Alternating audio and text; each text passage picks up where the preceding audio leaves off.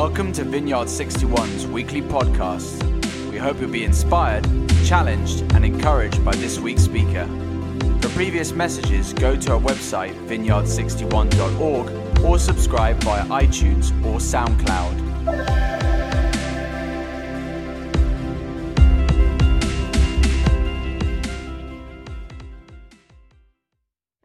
So we are a couple of weeks in into our I Am series, um, and this is looking in the book of John, and John is the best. John is the best. We've got Matthew, Mark, Luke, and John. Yeah, and you know it's really good. You've got like the tax collector in there, and you've got the doctor in there, and they're all very practical. And we need practical. We need the facts. We need to know that we've got this right. But John, John is the artist. John is the deep thinker. He's, he's taken his time. He uh, wrote this down a lot later on than um, the rest of the Gospels because he thought about it. And he, he wanted the deeper meaning to everything.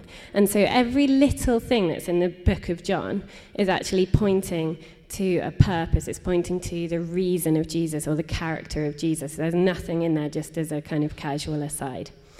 And what's really cool is that in the Old Testament, when Moses um, just stumbles in upon like actual God, like the real God, and he does what we all would do, I think, if you really met God and you'd be like, oh my gosh, you're real. Um, which one are you? Like, which one was right? You know, like, who's right? Are you this person's God? Are you this person's God? But God was like, I'm not playing your games. I'm not going to fit into your human religion, and you can't put me in a box. I am. I am. I am who I am.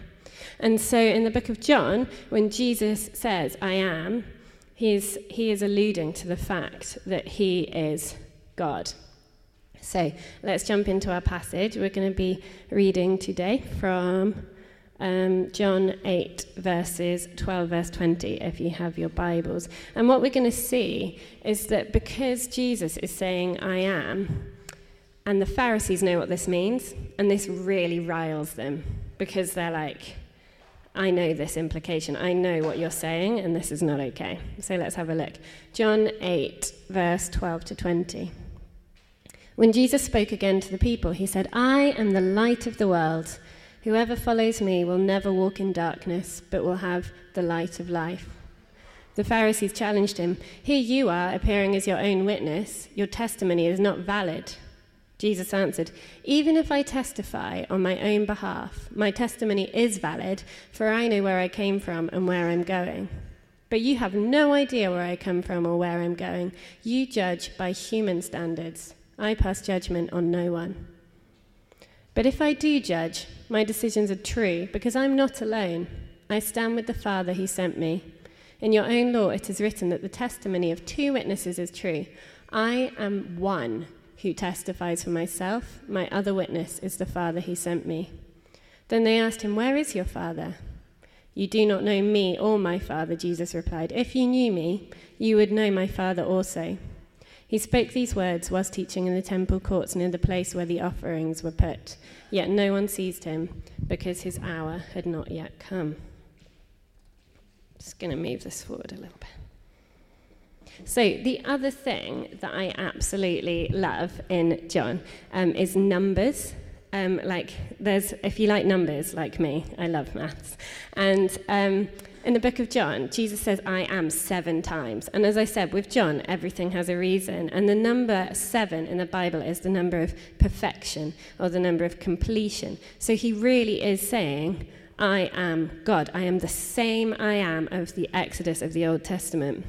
And as we saw in that reading, because he's saying that he is two witnesses, he is both himself and then has his Father who's with him, what he's alluding to there is the Trinity. And I love this because I found out a few years ago that the Trinity isn't actually mentioned in the New Testament. And this really freaked me out. It's like, oh my gosh, have we made all of this up? Like, is Jesus actually, you know, part of God? But actually, thanks to John, there's so much in John about the Trinity. And by him saying, I'm with my Father, he's saying, I'm not a God, I'm not another God. I am two parts. I am, this is two parts of the Trinity. So, as you know, I have the privilege to talk to you guys today on I Am the Light of the World. And um, I, so for those of you who don't know, I'm an artist. Um, if you've ever been to Balham, my work's up on the walls, and feel free to come and ask me about my art later. And I suspect that the the big dogs um, ask me to do I am the light of the world because I'm an artist, and we're always studying light and dark and what that means, and hopefully they think I have something to say on that. Um, so. Um, every good sermon I heard is meant to have three points, and if it's really of God, all three points are meant to begin with the first letter, right? Have you all heard that? Yeah? Yeah, yeah. Um, but I think I'm starting to get quite desensitized to this structure. So, like, in the moment, I'll be in the sermon, I'll be like, yes, this is so good, this is so good. And then I go home, and someone's like, what was the sermon on? And I'm like, yes, I remember it was the three P's. It was um, prayer and power and prohibition? I can't really remember. so, we're going to go a little bit more abstract in the spirit of John. If anyone's read Revelation, you will know that John loves to do abstract, right? So, still got my three points. I'm going to throw you some curveballs. Let's get to my first point. Why Jesus is a light bulb and not a paint pot. Why is Jesus like a light bulb and not a paint pot? Well, okay, right, bear with me. So, as I said, I'm an artist. I love to paint, I'm always painting.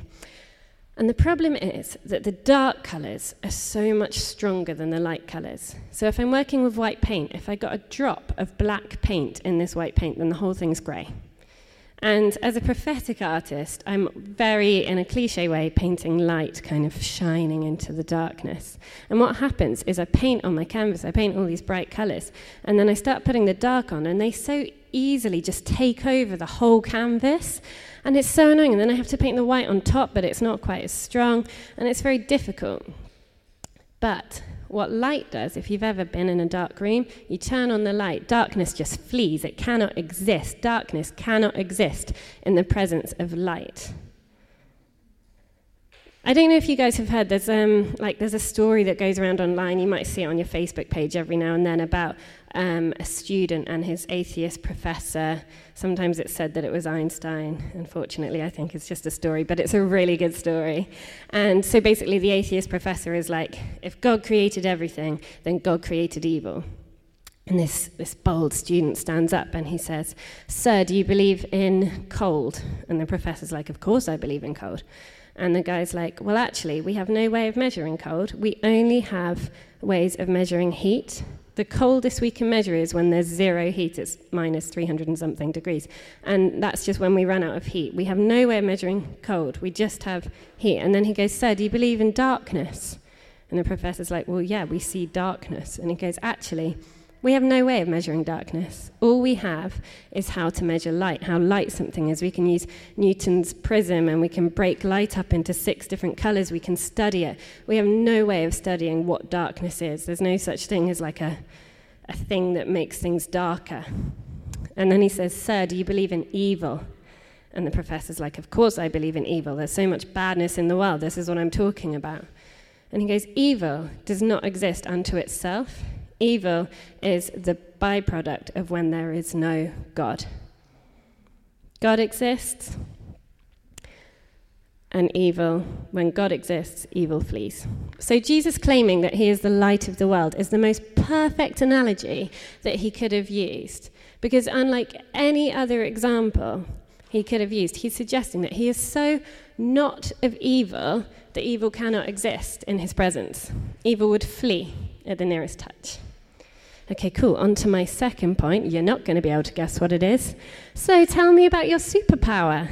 Tell me about your superpower. So, of course, I've already um, touched on, on one characteristic of what it is to be the light of the world. But, like, imagine a superhero battle, okay? And that shouldn't be hard. There's been a lot of them recently. And we've got our unlikely hero from Nazareth venturing forth. This is Jesus and he can make himself really, really bright. I mean, that sounds cool, but I don't really, don't really get it yet, you know? And, and okay, so the previous thing I was talking about, he does have the power to make evil run away from him, yeah? But if the book of John is to show the purpose of Jesus, that doesn't sound like the Jesus I know. The purpose of Jesus is to bring people in towards him. So if Jesus' only superpower is becoming so bright that all the bad guys run away, that doesn't sound quite right. So, to unlock this, what we need to do is read the passage before, just before he says, I am the light of the world, which is a woman caught in adultery. So, if you had your Bibles open or on your phone, you just flick forward a couple of pages before. So, from verse 1 Jesus returned to the Mount of Olives, but early the next morning he was back again at the temple. A crowd soon gathered, and he sat down and taught them. As he was speaking, the teachers of religious law and the Pharisees brought a woman who'd been caught in the act of adultery. They put her in front of the crowd. Teacher, they said, this woman was caught in the act of adultery. The law of Moses says to stone her. What do you say? They were trying to trap him into saying something they could use against him, but Jesus stooped down and wrote in the dust with his finger. They kept demanding an answer, so he stood up again and said, All right, but let the one who has never sinned throw the first stone. Then he stooped down again and wrote in the dust. When the accusers heard this, they slipped away one by one, beginning with the oldest, until Jesus was left in the middle of the crowd with the women. Then Jesus stood up again and said to the women, Where are your accusers? Didn't even one of them condemn you? No, Lord, she said. And Jesus said, Neither do I. Go and sin no more. And I think this really unlocks the purpose and the character of Jesus because what Jesus wants is to bring people into relationship with Him. He wants to bring sinners into relationship with Him. And in this verse, the sinner isn't just the adulterous woman, it's the Pharisees. He's convicting them. He wants to essentially bring them into relationship with Him. Now, Bear with me because what I'm about to do is a massive speculation. Okay, I want to speculate what Jesus was writing in the dust with his fingers. Um, and a bit dodgy, I know, but I've done some research and a lot of people agree with me online. So, one thing, good people, I promise, not just. Anyway, um, so one thing I think Jesus could have been doing is writing the sins of the Pharisees. Um, and the reason why I think this is because Jesus died for us so that God can look on us without sin. Okay? When God looks in the book of life, it's only going to be our victories written in there and not our sins, yeah? And so that makes sense because dirt is so temporary. And it, and it was so quick that whoever was there recording it didn't have time to write what he wrote in the dust. And, and dirt, writing something in the dirt is able to be forgotten. You know, at the end of the story, it can just be rubbed out and no one will know. But the fact is, Jesus did know our sins. He just chose not to make them a permanent spectacle.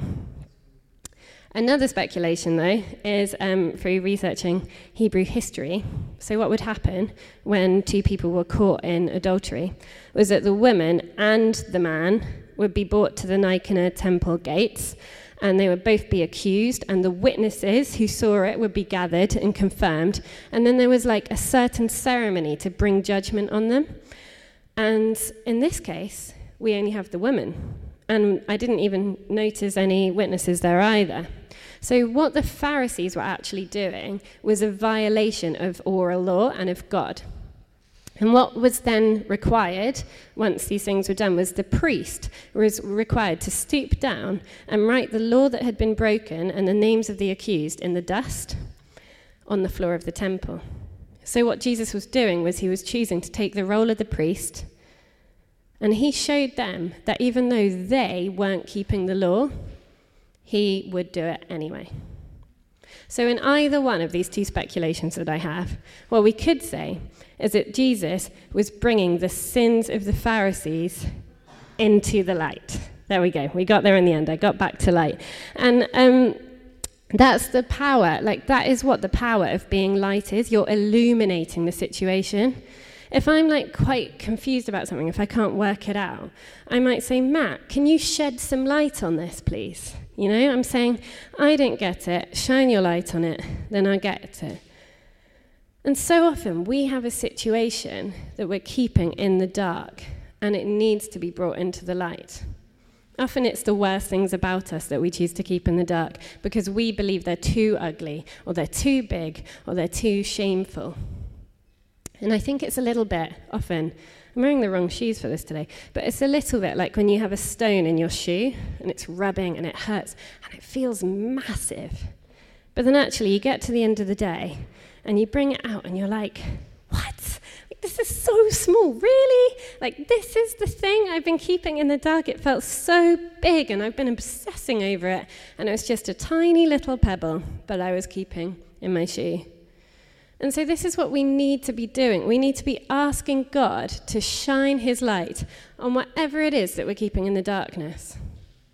I sometimes get so angry when I come across people and they won't share the thing that's burdening them because I just see them hurting themselves so much, just like choosing to keep a stone in their shoe. It's probably a much smaller thing than they realize. It's probably a lie, or it's probably a real thing, but it's much smaller, and they're not going to see that until they bring it into the light and see that we can all help them out.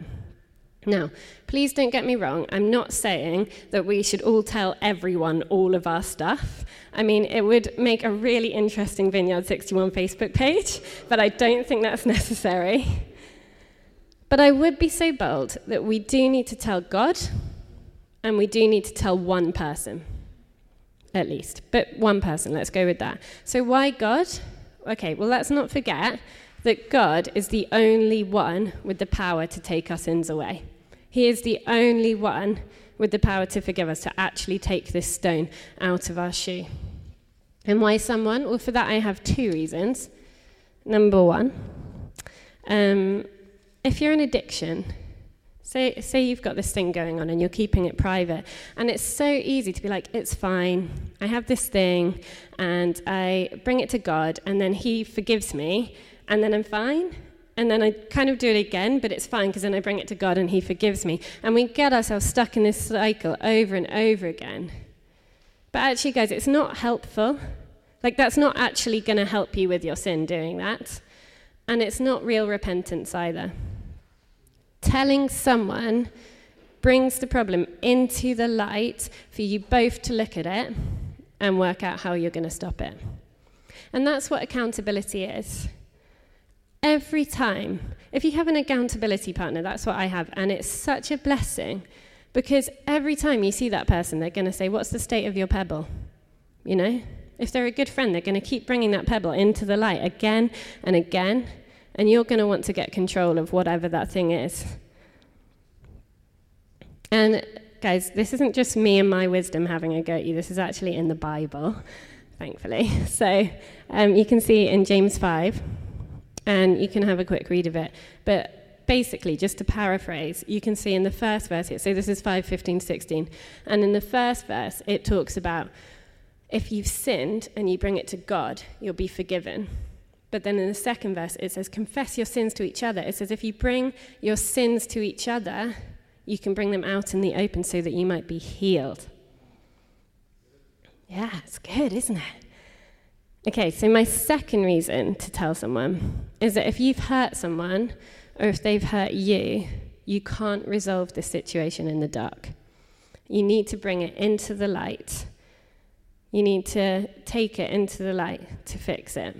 Now, I, I know this is quite a heavy thing to say, and I know there's like much bigger problems than the things I'm going to talk about today. And if it is abuse, it might take a very long time to be ready to bring that into the light, and you take your time. But in the day to day stuff, we need to be doing that.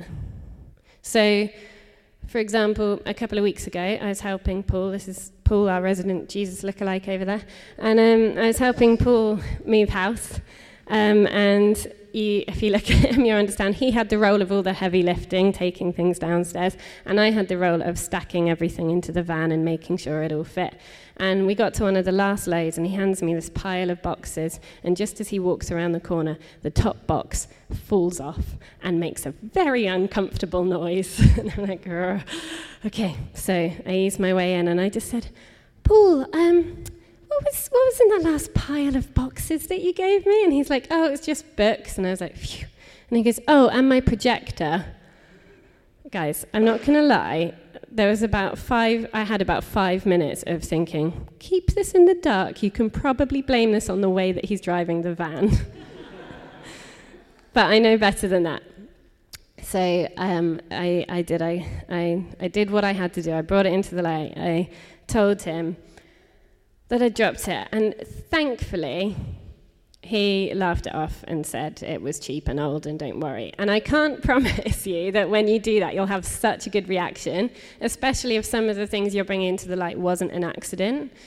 Um, I can't think of like a less like disgusting analogy, but so you're just going to have to bear with me and grit your teeth. But basically, what I'm talking about is like having a massive, really painful spot, and to pop it is going to be really painful.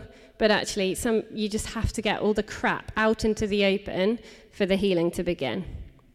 It may hurt, but it is necessary.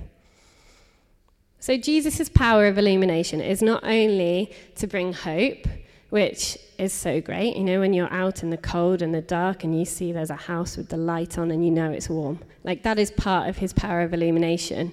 But it's also to bring things into the light where darkness cannot exist in order to heal them. So, now my third and final point what's it going to be? What could it possibly be that's not related? I'll have one broken pot, please. So, just ignore that title for the moment. What I'm talking about is how can we harness and own the superpower? How can we have that superpower of illumination that Jesus has? Now, before we crack open this last section of my talk, see what I did there? Crack open. The last section of my talk, thank you. Um, I need to give you the warning label. Because actually, harnessing and owning this power that Jesus has, it doesn't always feel great and it doesn't always immediately achieve good results. Controversial, I know. Throughout my life, um, God has surrounded me in non Christians, in fringe Christians, in agnostics. And when you really have said yes to Jesus, you naturally have this light in, inside of you. I want you all to like look down at your chest right now, okay? And just imagine that you have this light pulsing inside of you. Now imagine standing up really carefully because you don't want the light to go out. And you're going to walk out of this room and you're going to go into a dark room. Now, with this light pulsing up, yeah, that, you got it. You're all looking at me again. Okay, well, cool. Um, you're going to encounter different types of people. And some of them are going to be like moths. Whether they know Jesus or not, they might have never even heard of Jesus, but they see this light and they're like, they want it. They want to know something about it. They want to draw close to it. And that's a really good feeling. But other people that you're going to encounter, they're going to be more like certain kinds of spiders or bugs. And when they see the light, they're just naturally going to cringe and want to run away. They're going to flee. Now, the hope that we have is that the human heart always has the power to change. And when they are ready to come back, they will know that you are a steadfast friend ready to give them the light again. But being this person, the person that doesn't enable other people's sins, we don't enable our friends' sins. We naturally desire the best for them and healing for them.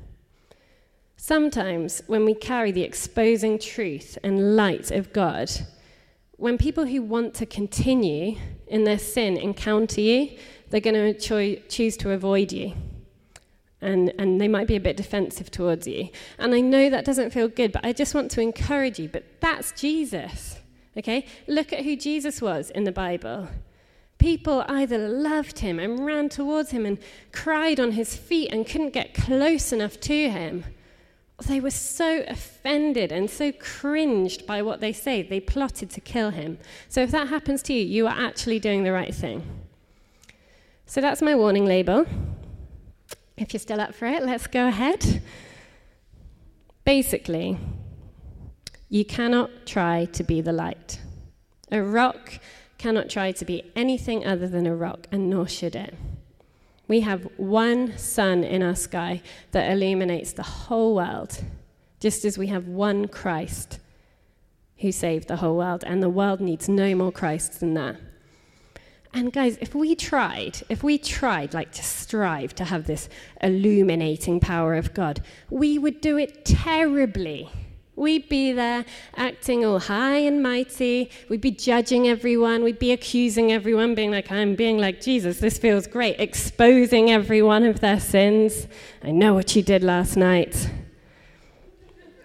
And we would be forcing them to admit it. And what we would be doing is driving them much further away from Christianity than they ever were in the first place. So I'm going to finish ish by um, showing you a picture. So, as I mentioned, I'm an artist, and someone in our church commissioned me to paint them a picture. And what I decided to do was to base it on um, uh, my favourite passage from 2 Corinthians 4, where it talks about us being like cracked clay pots. And basically, it talks about Jesus being the light that lives inside of us and what we do is we put up all these barriers, and often we try and make them very glossy and very smooth. But the more broken we are, the more Jesus can shine out. The less barriers we have of shame or worldliness or pride, then we try and hide him away. Then no one's going to see that superpower. All we need to do to carry God's superpower of light is to be less of us to die to ourselves. And what I mean by that is let's stop making Christianity all about ourselves. What's God doing for me and my journey, and how I'm becoming this and I'm becoming that. Because what it's really about is like, let's let everything point back to Jesus again and what he did. Let's cut the cry, the cried? Let's cut the crap. Let's cut the pride. Cut the pretending that we have it all together and we're a glossy super Christian and just let Jesus be Jesus and us be less. I know for me it was a bit like this. So when I was 16, I mean, I'd been a Christian all my life, but 16 was when I really met Jesus for the first time. And I met the Holy Spirit, and it was incredible. Less burn than last week. It was so good. But very quickly, what happened is it became all about me, all about what a good Christian I am, all about how now I have all the answers. I'm the only Christian child in my family. Let me tell you everything. This is me at 16. And the light, people couldn't see it anymore. Now, can anyone guess what happened to show this light again. Just shout out. Hmm? I got burned. That's actually a really good way of putting it. The thing that happened was suffering. Now, Jesus did not create the suffering, just as light cannot create the darkness. God did not make the suffering happen, just as light cannot create the darkness. But what he did do is he used my suffering to break me into a thousand tiny pieces, and it really, really hurts. But what it did is it brought me on my knees to be an equal with everyone again, to see that we're all in this situation together, to stop being my glossy high horse. Because, guys, we all have stuff in the dark that needs to be in the light. We all put up barriers because the world hurts and it's so much easier just to hide God away. But it's only when we make room for Him, it's only when we can admit that we're broken. And the more room we make for Him, the more room there is for God to do His work. So let's pray. Let's stand and pray. And as the band come up, I'm just to just to say thank you, Jesus. Thank you that you are the light of the world. Thank you that there is no need for striving. Thank you, Jesus, that we do not need to take your role. Thank you, Jesus, that your light is so strong that darkness cannot exist. Thank you, God, for the honor that you should choose to live in us. You choose to work through us. Thank you, Jesus, that you love to see truth and light brought into the light to bring healing.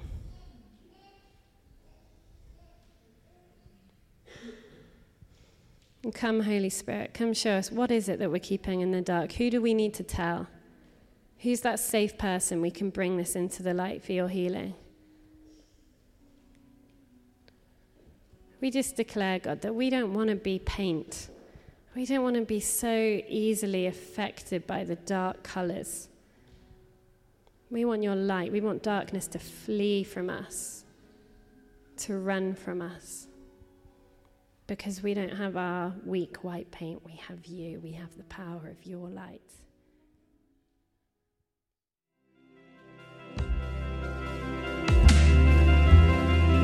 Thank you for listening to this week's podcast. Tune in next week for another life giving message from one of our Vineyard 61 speakers.